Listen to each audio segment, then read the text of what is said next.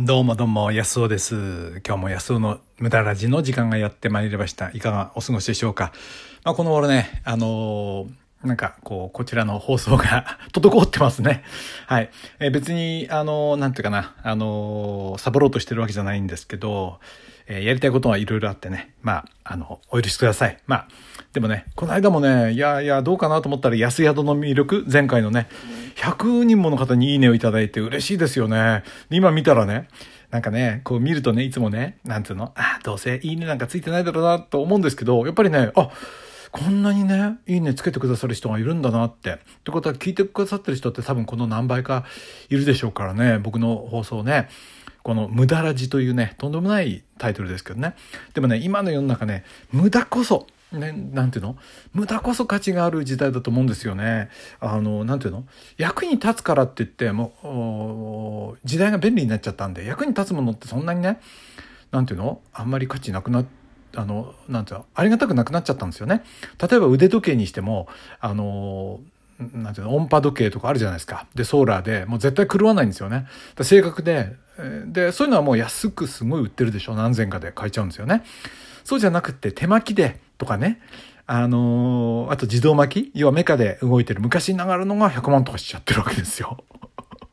ねそう。で、古いクラシックカーなんか途中で止まっちゃったり修理ばっかり必要なやつが高く売られてるんですよね。まあそういったら車僕好きですから、あのね、フェラーリなんていうのは不便でしょうがないわけでしょあの、僕乗ったことないですけどね、フェラーリ。えー、乗ったことないですけど。で、あの、そういうのが高くて何千万もしちゃってね。あの、それで軽トラックで便利で荷物乗せられて、安いやつがね、100万、200万で買えちゃうわけですから。だからね、もう世の中ね、あの、もう、あの、行くとこまで行っちゃってるわけですね。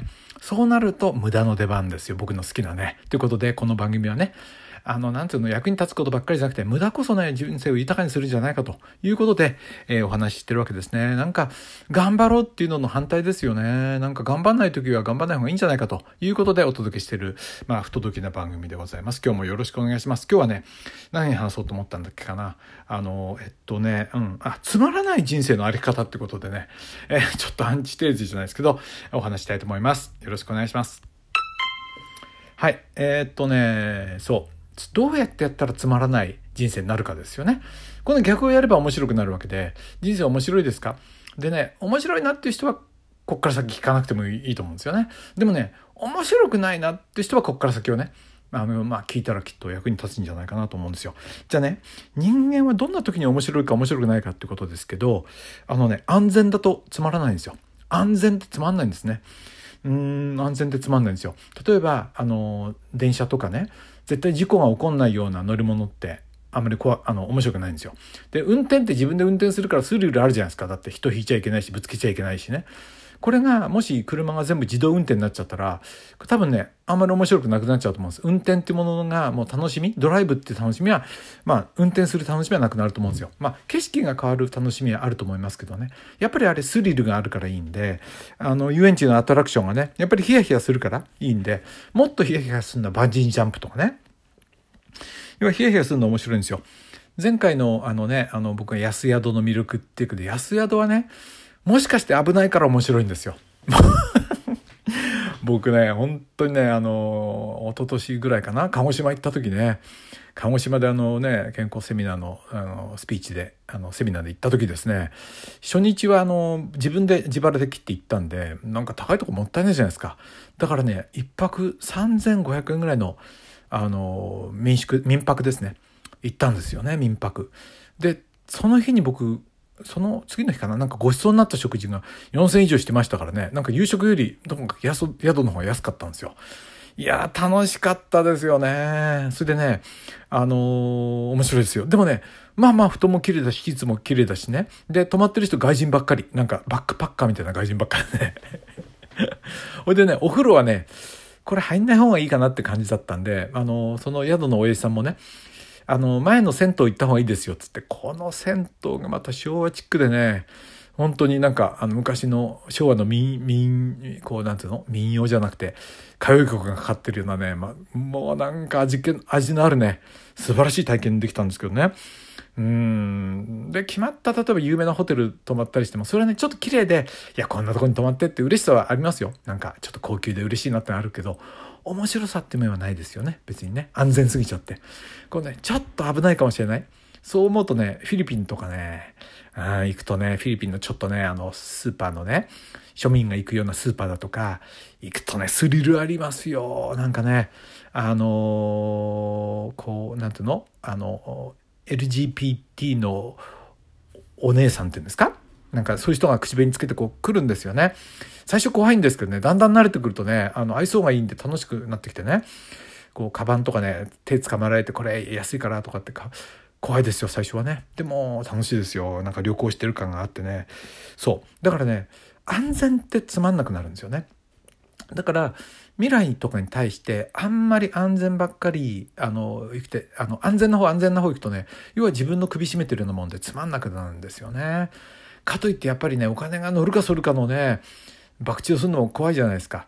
だからねこれはね僕うまくいくかどうか分かんないようなプロジェクトをねいろいろやってみるといいと思うんですよね。僕のやってるねオンラインで僕ねユーデミーっていうあのほらえっ、ー、と情報あのオンラインコースをいっぱいこう、えー、売ってるとこあるじゃないですかそこでまあ僕はねセミナー作って始めてるんですけど今年からね今年の1月から始めてるんですけど、まあ、まだねどうなるか全然わかんないんですよ。あのー、ねまだまだメジャーじゃないしそのユーデミ自身がね。だけどね面白いんじゃないかなと思ってねまあどうどうなろうとね、まあ、一生懸命それを毎日作ってねやってるんですけどねまあそれに限らず何でもいいと思うんですけどこれはいけるんじゃないかなみたいなものをねやっぱりこう作って別にそれが商売とは限らなくてもいいからあそうそうギターもね僕練習してて人の前でねこれ弾けるようになったらいいなとかっていうのをやってるんですけどね。これ人の前でやるのドキドキするけどねあのねだって10人20人とかねあと音楽のプロの前でやるとかねピアノの先生の前でやるとかね僕やったんですよ前ね。バイオリンのプロの前でやってね。そしたら弾く前にね僕の好きなポール・サイモンの曲をやろうと思ったらそのバイオリンの先生がねビオラの先生と。まあ夫婦でプロなんですけど奥さんとのビオラの人がね「あ私その曲大好き」とかって言われてあのポール・サイモンのある曲をね ビビっちゃいましたね。なんかねよく知ってんだとかって思ってどうせ知らないだろうと思ったらね若い人なんで。ということでまあでもねそういうスリル楽しいですよね。やっぱりね人間ねスリルないとダメみたいね。だからあれかなギャンブルとかやる人いるのかな？うん。あとは何だろうな。まあともかくね面白くするにはやっぱりねあの安全をやめることですよ。うん、だけど命を懸けるのは怖いから適当なねあの何かこう怖いこと。だから旅行にしても行きません？僕と。どっか安い民宿の旅とかね。楽しそうだな。この間ほんと民宿よかったな。あと何があるだろうなそう。前言ったね、セコハン。これも楽しいですよね。中古品ね。あの、セコハンの魅力っていうのをなんか言いましたよね。中古品ね、乗るか反るかあるんですよね。うん。あ、あのね、メッセージありがとうございます。そうそうそうそう。ちょっと忘れちゃってた。えー、っと、いつもいただいてる方、誰だっけな。あ、そうそう。フローラさん、ありがとうございます。お誕生日おめでとうございます。ああ、10月10日のね、時でしたね。はい。ありがとうございます。えセコハンという言葉今日初めて知りました。子供たちは時々洋服を古着屋さんで探しに行くようですが私自身はどちらかというとえー、と待ってこの先が見えないな。開業していただけると助かるな。あどちらかというと苦手でした。あ大丈夫見えました見えました。でも今日の無駄ラジオ聞いてちょっと共感しました。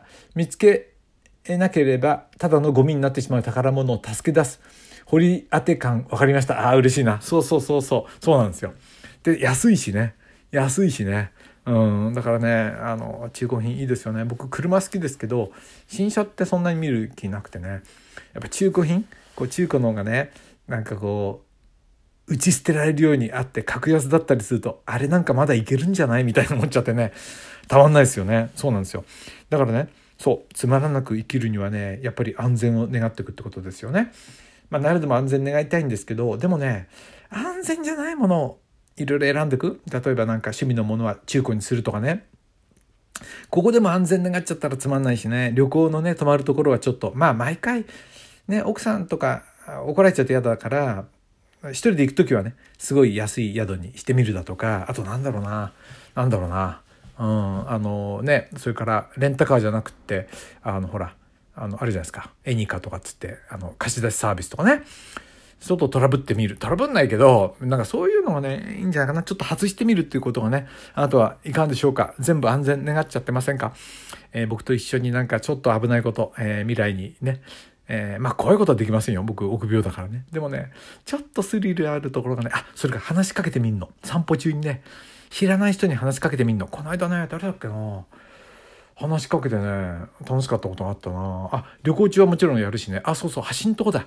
橋んとこでね、犬褒めたら、なんかね、あの、あれになっちゃってね、仲良くなったおばちゃん、おばちゃんっていうか同じぐらいのね、お姉さんいましたけど、そう、ちょっとドキドキするけど、いいですね。はい。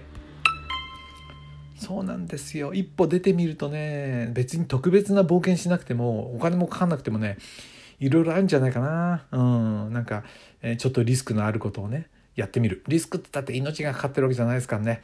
そう。無駄らしいね。あのー、ね。でいう範囲はそんなに危ないことじゃないですからね。あなたはどうですか？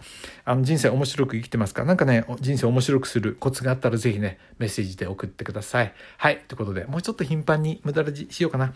いつもいいねありがとうございます。フローラさんもね、いつもメッセージありがとうございました。他にもいろんな方からメッセージいただいてます。